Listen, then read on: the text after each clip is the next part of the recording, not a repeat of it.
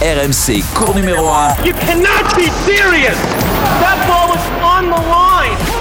Ça sort, c'est fini La France remporte la Coupe Davis Il y a Grandjean. Salut à tous, ravi de vous retrouver pour cours numéro 1, le podcast tennis de RMC. Je vous le rappelle, vous pouvez le retrouver sur toutes les plateformes Spotify, Deezer, iTunes, mais aussi sur les sites de RMC et de RMC Sport. N'hésitez pas à vous abonner, vous retrouverez tous les anciens numéros également. Le premier à rentrer sur le cours numéro 1 s'est lancé sur le circuit ATP dans les années 90 sans jamais gagner un match. Pourtant, il est encore là. Salut Eric Salio. Bonjour à tous, je sais pas d'où vous tenez vos informations, elles sont totalement erronées. Ah bah voilà, je sais pas, j'ai tenté, je me suis dit. J'ai repris la compète hier dans ma catégorie Oui, et t'as mal partout. des anciens, on va dire. Le deuxième à entrer sur le cours numéro 1 est entré sur le circuit professionnel en 2000. Il y est resté pendant 15 ans, il le connaît par cœur. Salut Florent Serra. Salut Ilia, salut Eric, salut à tous Cours numéro 1 consacré aujourd'hui à un joueur qui a décidé à 30 ans de tenter ou de retenter sa chance sur le circuit ATP. Tenter sa chance, une aventure osée, compliquée mais si belle, le tout on l'a dit à 30 ans, même s'il ne part pas totalement dans l'inconnu. Cours numéro 1 aujourd'hui consacré au français Jules Marie. Les Wakers, j'ai une annonce particulière à vous faire. Je vais reprendre le circuit. ATP, c'est fait, c'est décidé. Aujourd'hui, les Breakers, j'ai 30 ans et je me sens capable physiquement, techniquement et mentalement d'affronter n'importe qui. C'est sa deuxième demi-finale consécutive ici à l'Open, le cadet Jules Marie.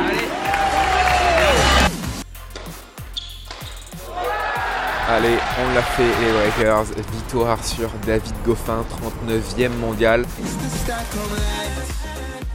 Salut Jules Marie. Salut tout le monde, c'est super ce générique. Ouais, ouais, c'est fait par, incroyable. c'est fait par Roxane Lacuska qui a Bravo. fait cette petite prod.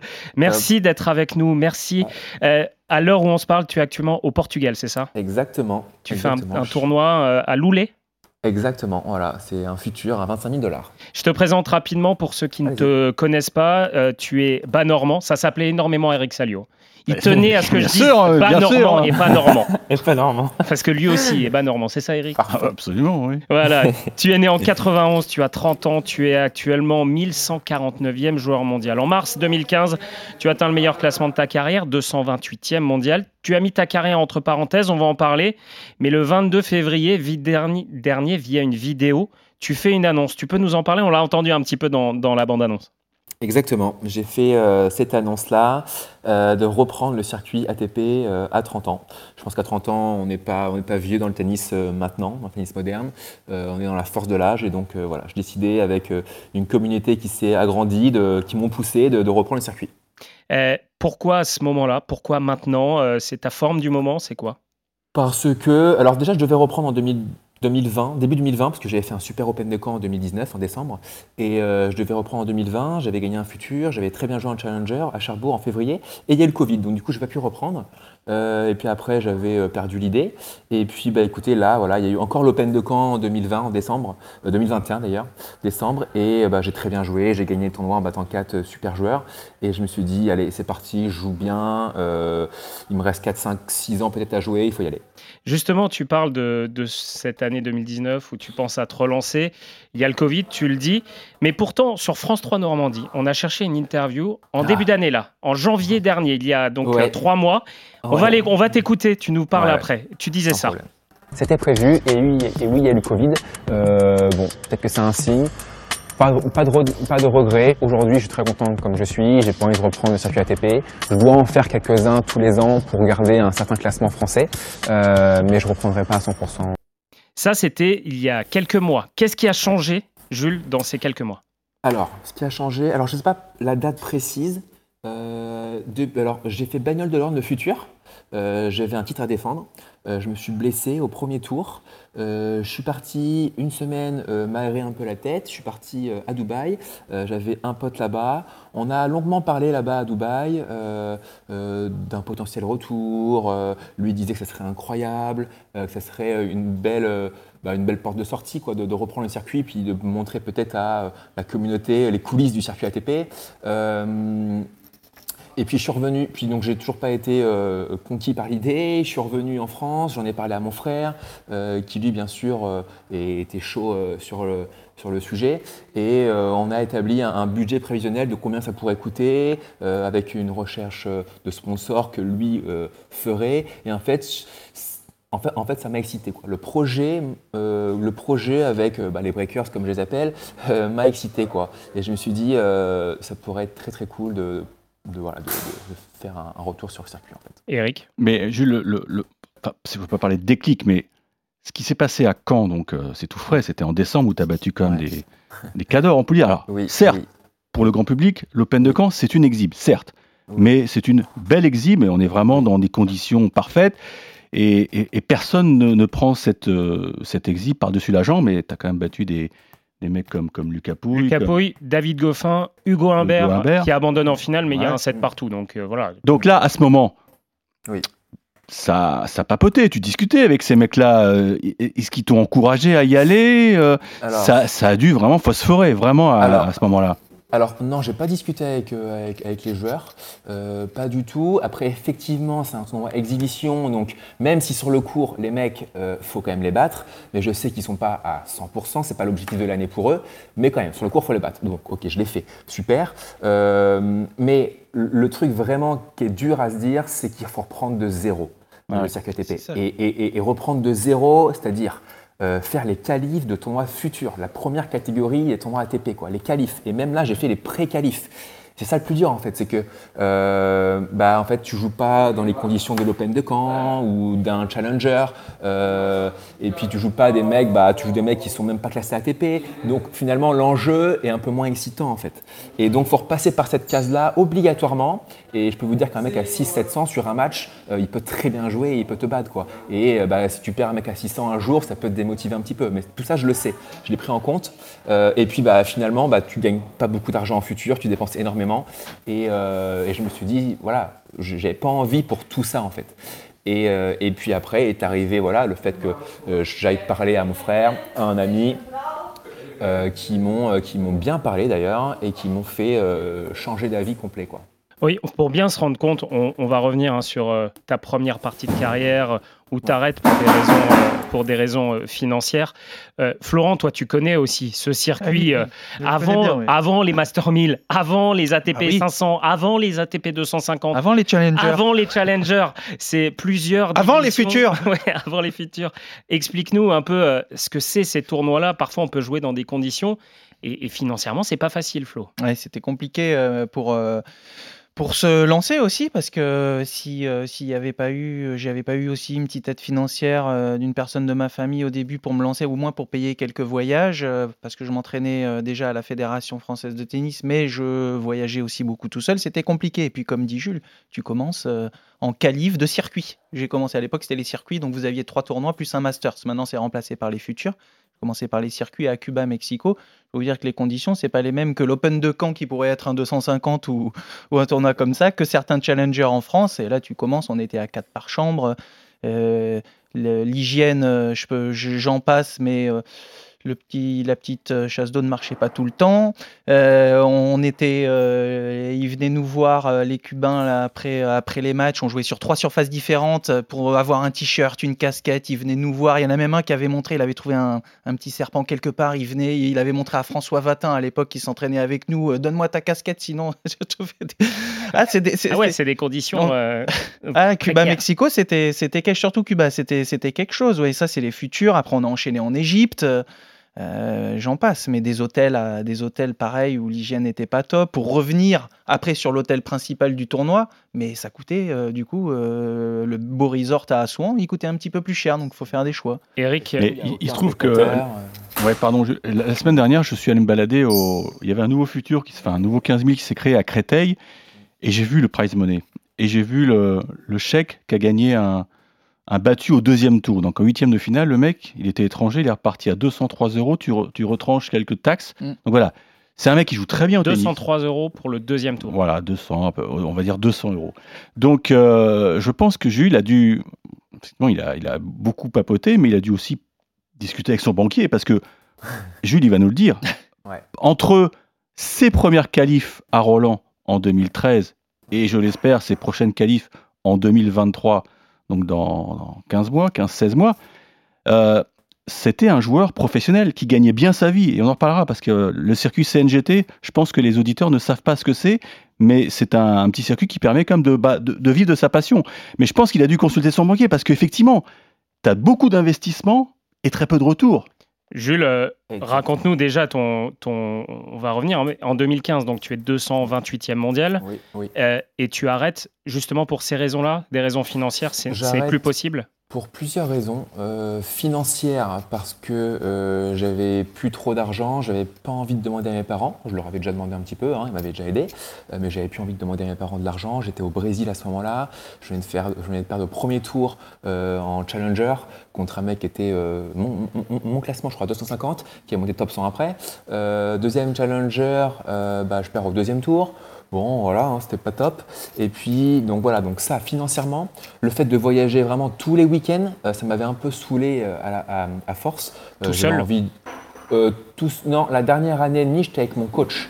J'étais avec mon coach, donc il fallait le payer ses frais et, payer son, salaire. donc je n'étais pas tout seul, donc ça, ça allait. mais les quatre années avant, j'étais tout seul. Mais concrètement, euh, financièrement, parce que tu parles de problèmes financiers, euh, il y, a aussi la solitude et les voyages, etc., loin de sa famille. Mais tu nous dis là que tu étais avec son, ton coach et qu'il faut donc le payer également. Il faut aussi. Tous les tournois ne payent pas l'hébergement. Exactement. Et donc, voilà, concrètement, financièrement, quand on entend Eric qui dit que la personne a gagné 200 euros, comment on paye son logement, l'entraîneur et sa vie de tous les jours, son loyer eh bah, Comment ça se passe eh concrètement alors, alors, moi, en janvier 2000, alors en décembre, en octobre 2014, pardon, j'ai créé une cagnotte de crowdfunding qui m'a fait gagner 5000 euros. Je suis allé en Australie avec, j'ai fait ma tournée. Je suis pas rentré à deux places près à Melbourne, d'accord? Donc au lieu de récupérer, bah, à cette époque-là, ils payaient les billets d'avion, plus le prize money, j'aurais dû récupérer à peu près euh, 7000 euh, euros. Finalement, j'ai eu zéro. Donc euh, j'ai euh, les 5000 euros sont passés dans le voyage. D'accord? Et en fait, à partir de là, j'ai eu deux personnes qui m'ont contacté et qui m'ont financé, c'était des, des, mécènes, deux fois 15 000 euros. D'accord? Donc j'ai récupéré 30 000 euros. Plus j'ai fait un crédit à la banque, plus mon père m'a aidé, plus mes gains de tournoi, plus les tournois français que j'allais faire, plus ça match par équipe, ça m'a permis de financer euh, la dernière année et demie avec mon coach. Voilà. Et après, et après 2015, c'est plus faisable. Et voilà. Là, j'ai arrêté parce que bah, le salaire, les frais, mes frais, euh, j'avais déjà euh, sorti, je crois, 30 000 euros en 7 mois. et donc voilà. Et donc, là, j'avais, et donc là, j'avais plus d'argent et j'avais pas envie de et après, j'ai joué les challengers, donc du coup, et j'ai fait 3, 4, 5 first, hein, je perds au premier tour. Ça m'a un peu démotivé. C'était euh, une, adaptation pas évidente à faire. Euh, j'ai joué des bons mecs, Zverev, Roublev, mais je savais pas qu'ils allaient être top 5, les mecs, tu vois. Je me suis dit merde. Et, euh, du coup, voilà, je me suis dit, il y a encore énormément de sacrifices pour être top 100, encore au moins 3-4 ans. C'est pas une garantie d'y arriver. Il y a encore 3-4 ans d'argent à mettre sur la table, voilà, toutes les semaines, et j'étais pas prêt pour ça. Voilà, donc je me suis dit stop. Euh, j'avais 90 points à défendre qui m'attendaient euh, deux mois après, et je me suis dit on va passer un été tranquille avec des amis, m'aérer un peu la tête, et je, en septembre je verrai si je reprends ou pas. Et finalement j'ai pas repris. Laurent? Ouais, non, non, je disais, je, parlais du budget et j'écoutais ce que disait Jules, mais il parlait sur 7 mois, mais c'est ça, parce que nous, je me souviens, ça l'année, elle me coûtait 50 000 euros quoi, à l'époque, et en, faisant très attention. Donc, euh, et encore, j'investissais. Alors, moi, j'avais la chance, au contraire, heureusement que j'ai pu m'entraîner et la, fédération, jusqu'à 21 ans, nous payait la structure d'entraînement. Après, on leur reversait 8% de notre prize money brute. Mais j'avais mhm. investi, puisque physiquement, euh, j'ai failli arrêter euh, à cause de ma hanche à 20, 21 ans. On m'avait dit d'arrêter à mhm. la Fédé. J'ai aussi trouvé la structure, tu vois, la structure privée. Moi, c'était ma structure kiné. Et euh, c'était un petit billet, le, kiné, parce qu'il fonctionnait pas en feuille euh, de soins et tout ça. Donc c'était une structure vraiment privée à part. Mais oui, tout ça, c'est du budget. Et puis quand tu joues, je te disais, en futur, et comme le dit Jules là au Portugal, euh, si tu vas au bout, bon. c'est un minimum. Concrètement, est-ce que tu connais le, prize money là, de là où tu es au Portugal si tu gagnes le tournoi? Alors déjà, moi en 2015, il n'y avait que des 10 000 dollars et des 15 000 dollars. Maintenant, il n'y a plus de 10 000 dollars. C'est 15 000 ou 25 000. Donc déjà, si tu gagnes à 25 000, c'est quand même pas si mal. Je crois que c'est du 3 800 dollars, donc du 3 400 euros, moins les frais, tu en sors avec 3 000 balles, je pense. Euh, voilà, ça, doit être 3 000 euros. Il faut gagner. sans les taxes. il faut gagner. Hein, et je peux vous dire que là, euh, le numéro 1 du tableau est 280 et le numéro 18, euh, hein, il, est, il, doit être 550. Oui, c'est dense. quand même très homogène. Et, c'est- Et- donc et- voilà. Et concrètement maintenant, parce que là, tu te Oui. relances, on- Oui. tu Alors. y vas, l'aventure. Comment ça se passe? Il y a un coach Alors. qui va te suivre. Tu as refait du crowdfunding. J'ai vu un site qui a plutôt bien marché d'ailleurs et qui va t'aider donc pour la suite. Oui, je vais tout vous expliquer. Euh, donc là, l'objectif. Donc vous savez, j'ai lancé une chaîne YouTube. Je ne sais pas si vous voulez en parler après ou oui, pas oui, on va en même. parler. Mais j'ai lancé une chaîne YouTube où je documente ma vie sur les CNGT, match par équipe, etc. Là, l'objectif, c'est de continuer dans cette même lancée, euh, de documenter la vie et de montrer aux gens les coulisses du, circuit ATP. Et donc, je veux, euh, il y, a- le vidéaste, Baptiste, qui est à côté de moi là. Donc, je me suis entouré d'un vidéaste. Pareil, il faut payer ses frais, son salaire. Et donc, comment je fais concrètement? Euh, Donc, j'ai fait une cagnotte participative, crowdfunding. On est maintenant, je crois, à 26 000 euros. Il reste encore euh, 8 jours, je- il me semble. Et mon frère est en recherche active de sponsors. Voilà. Ah oui, donc c'est une euh, entreprise que tu crées finalement. Ouais, complè- ouais, ouais, complètement, complètement. Et recherche active de sponsors, on a potentiellement trouvé un sponsor, on a eu un accord oral, c'est pas officiel donc je donc je dirai rien de plus, mais ce qui nous permettrait de financer un an avec le vidéaste, Ouais. avec euh, ton- son salaire, ses frais, mes frais et potentiellement un coach ou un kiné, euh, voilà. Mais t'es es un peu en train de révolutionner la, la carrière de tennisman parce que déjà ta chaîne YouTube, tu faisais tout tout seul. Tu, tu, pl- tu plantais toi-même ta, ta petite euh, GoPro. ouais, ma GoPro sur euh, le grillage, ouais. ouais, c'était du bricolage, mais Bien Oui, fait. c'est très bien très fait, bonne qualité, c'était bien fait. Et donc là, là, tu passes vraiment à la vitesse supérieure. Et est-ce que tu as senti déjà euh, que, que ça prenait quoi Les breakers abondent Bah, le truc, c'est que alors euh, j'ai fait que deux tournois avec. euh, alors, j'ai fait que un tournoi avec le vidéaste à Cherbourg, où je passe les qualifs en battant un- deux très bons joueurs et je perds au premier tour en me blessant. Alors, je gagne le premier set. Et là, on a eu euh, deux vlogs du coup avec le vidéaste, de super qualité, c'était vraiment top. Alors, bien sûr, au début, c'est des tests, hein, on va se jauger, etc. Et puis là, euh, voilà, notre vidéaste a refait un vlog avec les caméras euh, de pro et tout, qui va sortir bientôt. Euh, donc, je, je pense que ça va prendre. Oui, je, enfin, je pense. enfin, C'est un revenu supplémentaire ces vidéos sur YouTube? Euh, alors, pour tout vous dire, euh, en décembre, là, quand j'ai très bien joué le Pen de Camp, j'ai fait quatre vlogs, donc de, qualité forcément. Quand tu mets des titres comme Pouille, Goffin, Humbert, forcément, on a pété un peu le score. On a fait, je crois, deux vidéos à plus de 110 000 vues. Je parle, hein, pas 110 000 euros, bien sûr. 110 000 vues, ce serait trop beau. Et euh, je crois, une 60 000, une 80 000. Et on a fait euh, 2500 euros sur YouTube. Voilà. Mais ça ne sera pas tous les mois comme ça. Évidemment. Alors après avec le vidéaste, j'espère bien sûr qu'il va y avoir une communauté qui va euh, bah, encore plus s'abonner, il y aura plus de vues, etc. C'est bien sûr. Ça, ça- Mais, ça mais serait tu proposes aussi des services pour, euh, pour améliorer ton jeu, ton mental. Tu as, toute une, panoplie de, de vidéos aussi. Ça, c'est intéressant. Je- C'est pour ça que je maintiens mon, terme révolutionnaire. but. Alors euh, là, vous parlez des vidéos sur YouTube? Ouais. Euh, ouais, bah, bah oui, bien sûr. En fait, c'est mon frère hein, qui, a, qui a commencé à créer ça pendant le, euh, le confinement. Il s'est dit, en fait, nous, on donne des cours sur Paris, et il s'est dit comment on peut continuer de faire progresser les joueurs de tennis euh, qui ne peuvent plus jouer sur un court de tennis en, en physique. Quoi. Et donc, il s'est dit, on va, on va leur apprendre en ligne, quoi, des formations. C'est ça. ouais. On va, euh, on va prendre des vidéos de nous, on va leur expliquer euh, ou leur donner des conseils de par mon expérience, moi aussi en tant que sparring, ce que je vois, ce que j'ai vu, euh, sur le mental, sur la tactique, euh, à quoi penser entre deux points, sur la chaise, qu'est-ce qu'il faut manger, enfin plein, plein, plein de trucs, plein de conseils, d'astuces et de techniques euh, pour les faire progresser en fait. Voilà. Voilà, on, on a fait l'aspect financier qui est Oui. le nerf de la guerre, évidemment, Oui. pour pouvoir euh, voyager, se loger, se nourrir aussi, hein, des choses du quotidien, mine de rien, Oui. payer, payer son loyer. Il y a un autre point quand on se lance sur une carrière euh, sur le circuit ATP, c'est le Mm. tennis, c'est le niveau de jeu. Euh. Florent, toi, tu t'en sais quelque chose. Euh, il faut se lancer aussi avec une équipe autour, un suivi médical. Jules en a fait l'expérience euh, sur Cherbourg avec une blessure. Ça fait partie de la vie du joueur de tennis et donc il faut une équipe aussi autour de soi. Oui, c'est sûr, c'est le plus important. Après, euh, je te dis, quand tu es bien entouré, tu peux bosser, tu as ton entraîneur qui vient te voir, tu peux faire quelques semaines tout seul. Après, quand euh, je sais que j'avais pris un peu d'âge, vers 30, 31, j'ai un petit peu axé encore plus sur, euh, sur la prépa physique et sur le, le kiné. Le kiné, j'ai commencé très tôt, mais c'est là où j'ai envie de parler de prévention, parce que ben, au début, euh, en fait, on ne faisait que soigner la, la, la conséquence de ta blessure, on n'allait pas voir plus haut. Et moi, je me, je me pétais tout le temps. Donc, euh, c'était tous les, tous- tous les mois de février, chaque année, le genou et la, et la cheville. Et puis la hanche, c'était tout le temps euh, qui, qui revenait.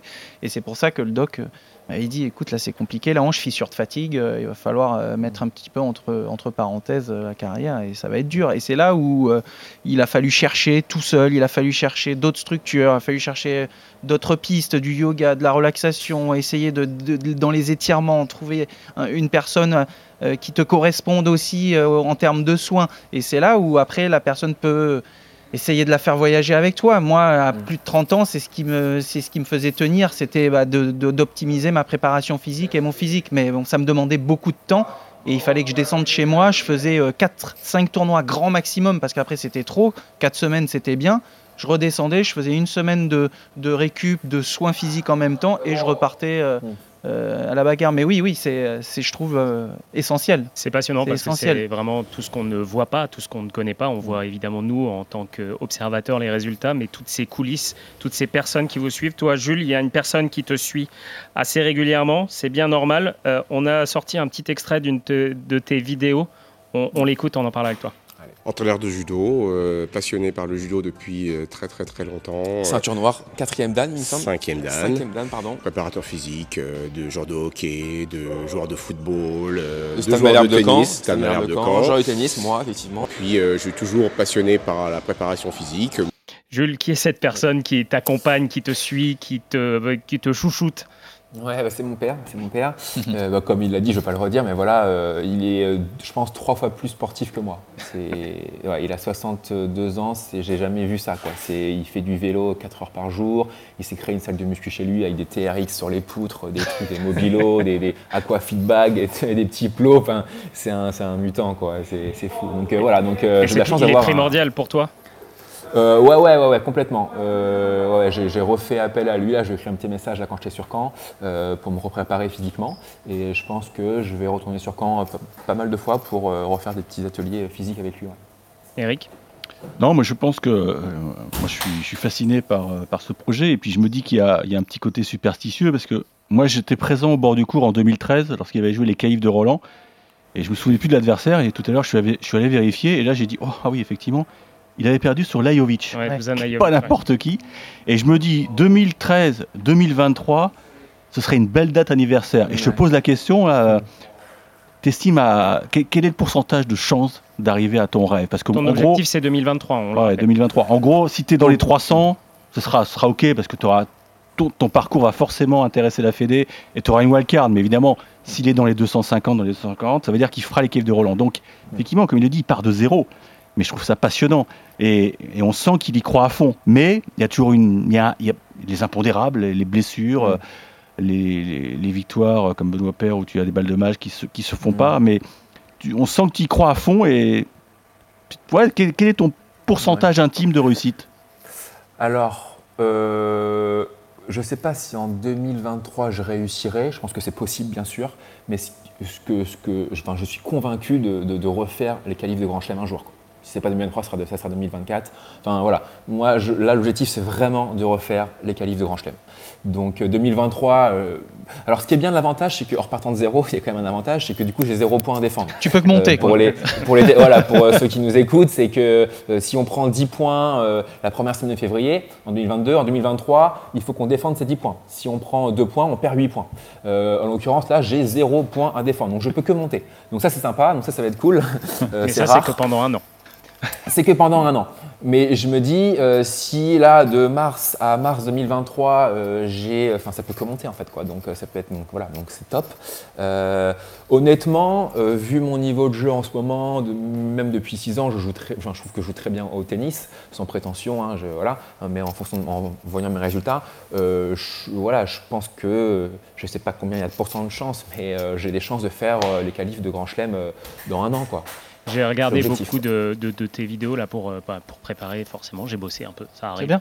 Ouais, c'est ça, ça arrive. Euh, J'ai sorti une petite interview avec Roxane qui, qui prépare cette émission mhm. où tu parles de, du mental. Ça, ça revient souvent. Mais j'aime bien ce petit passage, écoutez. Finalement, on se rend compte que sur un match, on peut battre tout le monde et que c'est juste une question de, de mental, c'est dans la tête faut juste y croire et, y croire, avoir envie, bien sûr bien jouer et rester calme quoi. Et tout est possible en fait. Voilà, tout est possible, on peut battre tout le monde. Euh, le mental, c'est ton ta force principale? Alors alors, alors pas euh, avant en fait, hein. c'est en parlant à une personne précise, dont euh, je vous dirai le nom dans 10 secondes, qui m'a fait complètement changer d'état d'esprit à ce niveau-là. C'est vrai qu'avant euh, avant 2015, c'est vrai que si je jouais un top 100, je me disais, bon, ah, ça va être dur, ah, si je fais un score serré, ça va être déjà super, mais voilà, j'y allais pas pour gagner en fait. Et en fait, en faisant les CNGT pendant 6 ans, il y a eu une certaine personne qui s'appelle Axel Michon, que Florent connaît, euh, qui a été 160, qui a fait euh, deuxième tour à Roland Garros euh, une année. Et ce mec-là a une force mentale incroyable. Et en fait, j'ai une anecdote, c'est quand je suis sparring en mai à Roland, il l'est aussi. Et il y a le match Moutet-Guido Pella qui est en train de se jouer. Et Moutet est, je crois, 110-120 et, Pella, il est 22, je crois. Et il me dit, t'en penses quoi Pronostic? Je dis, bah, euh, je vois pas pourquoi Moutet gagnerait, donc Pella, c'est évident. Quoi. Il me dit, honnêtement, intrinsèquement, je vois pas pourquoi Moutet perdrait ce match. Il est plus rapide, euh, il est gaucher comme lui, donc il sera pas embêté. Euh, il sert aussi, on va dire aussi, enfin, il sert pas très bien comme Pella, il a un bon revers, un bon coup droit comme Pella, enfin voilà. Et il me dit honnêtement, je vois pas pourquoi Moutet perdrait. Donc Moutet a gagné le match. Je dis bon, ok, coup de chance. Wimbledon, Moutet contre Dimitrov. Il me dit pareil. Je dis bah, je vois pas comment Moutet peut gagner ce match. L'autre, il est agressif, top 10, enfin c'est un top 10. Et en fait, Moutet, il perd de 7-0 et il gagne ce match. Je dis bon, ok, c'était plus un coup de chance quoi.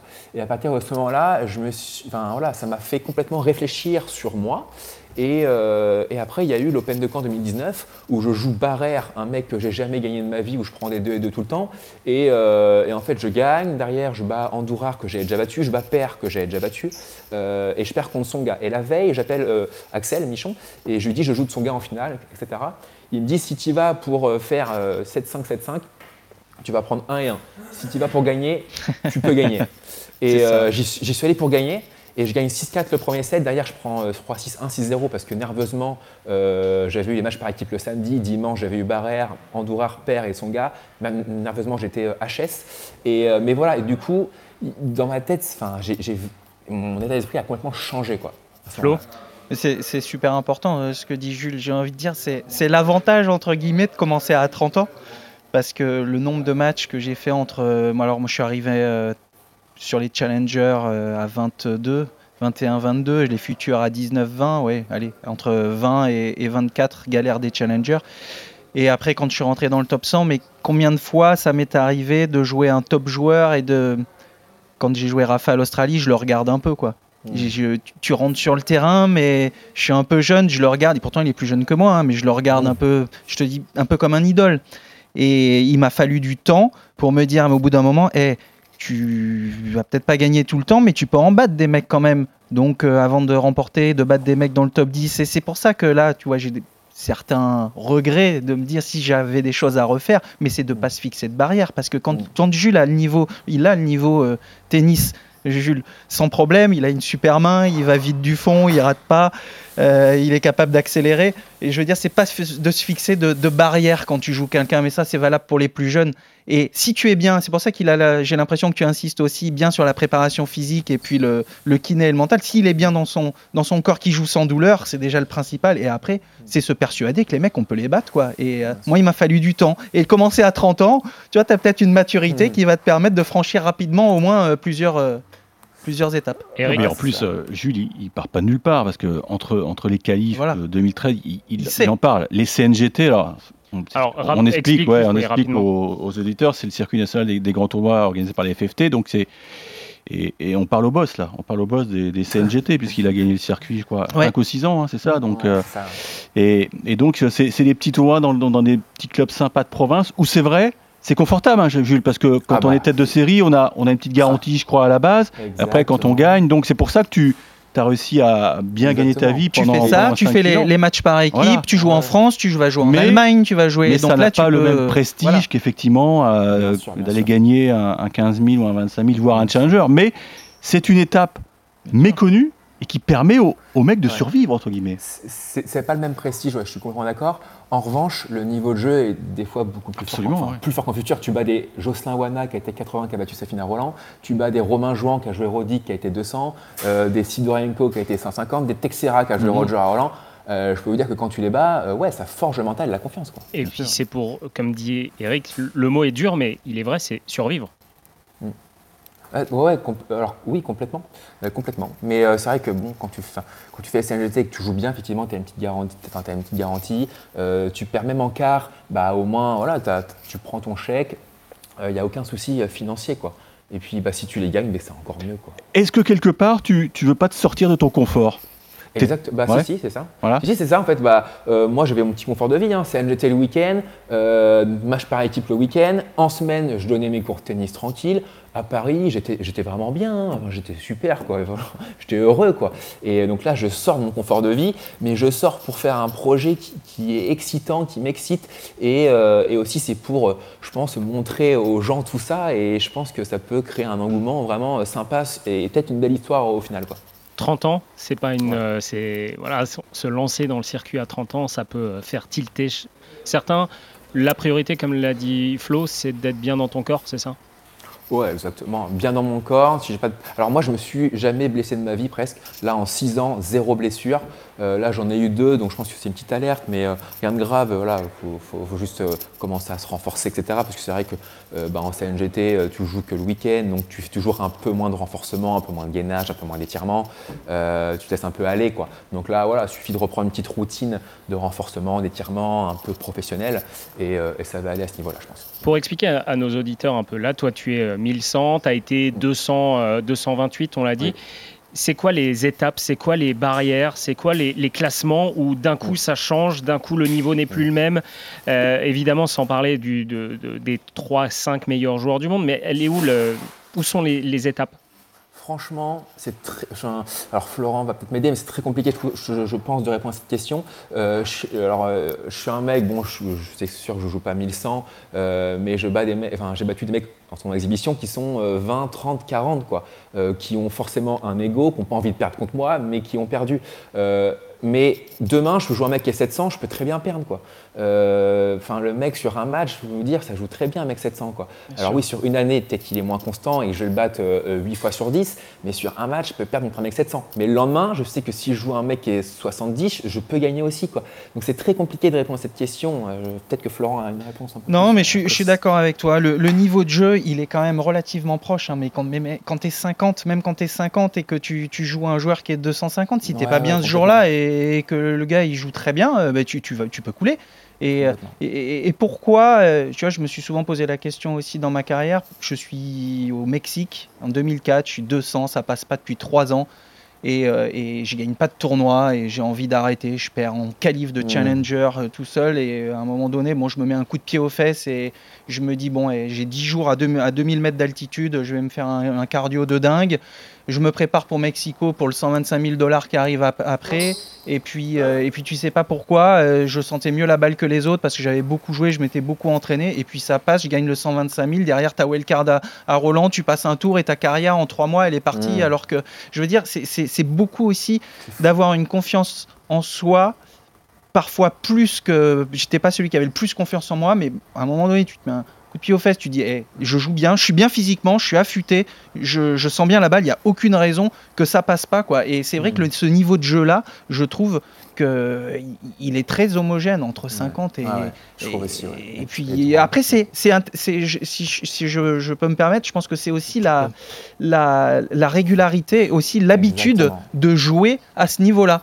Quand tu joues tout le temps des gars qui sont 200, au bout d'un moment, euh, bah, tu, le prends aussi le niveau. Et quand tu joues tout le temps des joueurs qui sont 50, tu le prends. Et quand tu joues des mecs qui sont top 10, tu as l'habitude de jouer sur le central tout le temps. Euh, au bout d'un moment, tu joues tout le temps contre eux. Et puis ton niveau de jeu, euh, foncièrement, il va augmenter. Quoi. il faut, souligner que Jules, il a, il a, un jeu super agréable. Je trouve qu'il y, a un bon QI tennis. quoi. C'est pas un bourrin, c'est un mec qui réfléchit bien, beaucoup. Et tactiquement, il est dur à prendre. Hein. Enfin, T'en vois pas des fleurs, bah, on s'est joué deux je pense que tu en es conscient aussi. Je, je m'en suis rappelé, ça y est, j'ai regardé Jules, Maison Lafitte. Euh, et puis en match par équipe, j'avais gagné 6-4 au troisième et, match, et Maison Lafitte, j'avais perdu 6-4 un truc comme ça. Ok, d'accord. Euh, ouais, ouais, non, bah, bah merci. Alors c'était Eric qui a parlé, je crois. Hein. Ouais, c'est Eric. Euh, merci Eric. c'est vrai que effectivement, c'est c'est une de mes qualités premières. Et moi, j'adore faire un jeu, voilà, pas, pas, bourrin parce que je suis pas déjà, déjà je suis pas un mec très puissant. Et j'adore essayer de faire déjouer l'adversaire voilà, avoir cet aspect tactique un peu qui a de moins en moins, je trouve, dans le tennis, qui avait plus avant. Euh, et voilà, moi j'aime bien ça. Tu as un modèle, tu as un joueur qui te Parce que tu n'as peut-être pas les mêmes que les jeunes qui se lancent sur le circuit maintenant. Tu as, 30 ans, il y a un joueur qui te plaît, qui, qui t'inspire bah si, bah, si, moi je suis, pro Roger Federer, bien sûr. Alors je suis pro Roger euh, pour le jeu, pour la beauté. Je suis pro Nadal pour euh, le son mental, mhm. Euh, pour ce qui, ce qui dégage. Encore là, la phrase qu'il a dit là, quand il perdait 5-2 au troisième, là, il a dit une phrase Si je me bats pas, j'ai 100% de chance de perdre. Si je me bats, j'ai 90% de chance de perdre. C'est juste fou. Et en fait, moi, quand je suis en train de, perdre un match, quand je, quand je, vois que ça ne me sourit pas, je pense Carafa. Quoi. Et je me dis, euh, qu'est-ce que lui aurait fait euh, euh, sur le court quoi. Et en fait, je me dis, après, c'est un, un, challenge entre moi et moi-même. C'est plus entre moi et le joueur. Et, et voilà, donc voilà. Pro Roger pour le jeu, pro Rafa pour le mental.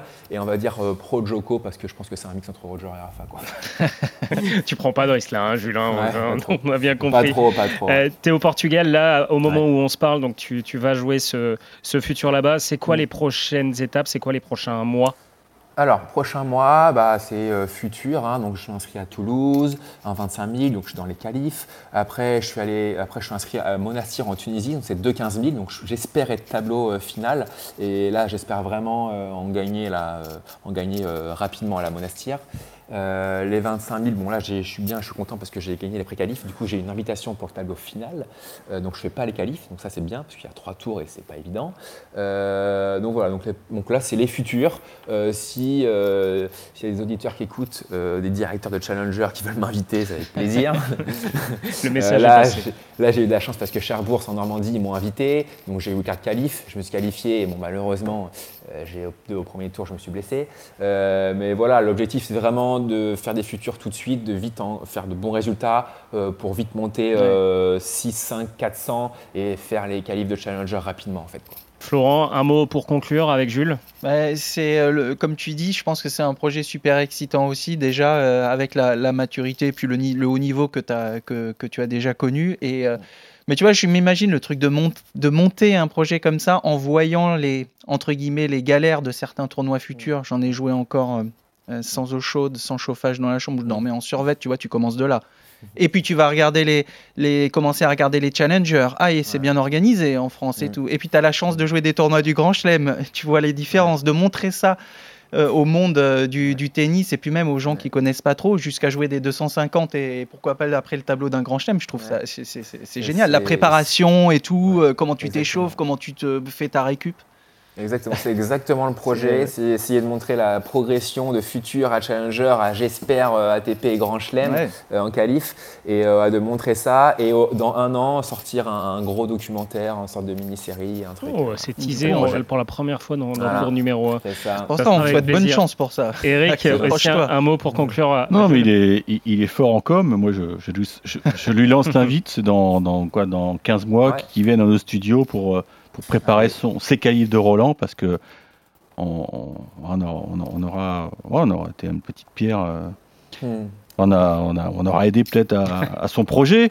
Et puis, mais, mais, il doit quand même susciter des jalousies parce qu'il est millième, mais il, il, est beaucoup plus connu que des mecs qui sont 400, 500. Et je sais pas comment c'est perçu dans, dans le circuit en France. C'est marrant parce que même là, là, au Portugal, il y a deux Portugais qui sont venus me voir et me dire ah, Mais euh, t'es le youtubeur, je marie, mais je suis tes vidéos. Il y a un mec, un Irlandais, là, son papa, il me connaissait aussi. Enfin, il était trop content que je joue avec son fils. c'est un truc de fou. c'est génial. Bah, en tout cas, on peut que te souhaiter euh, tout ça. Euh, Jules, évidemment, bon tournoi au, Portugal pour ceux qui écoutent ça. Et puis, bonne suite de la saison. Merci de nous avoir raconté toutes ces coulisses aussi, ce qu'on ne sait pas forcément.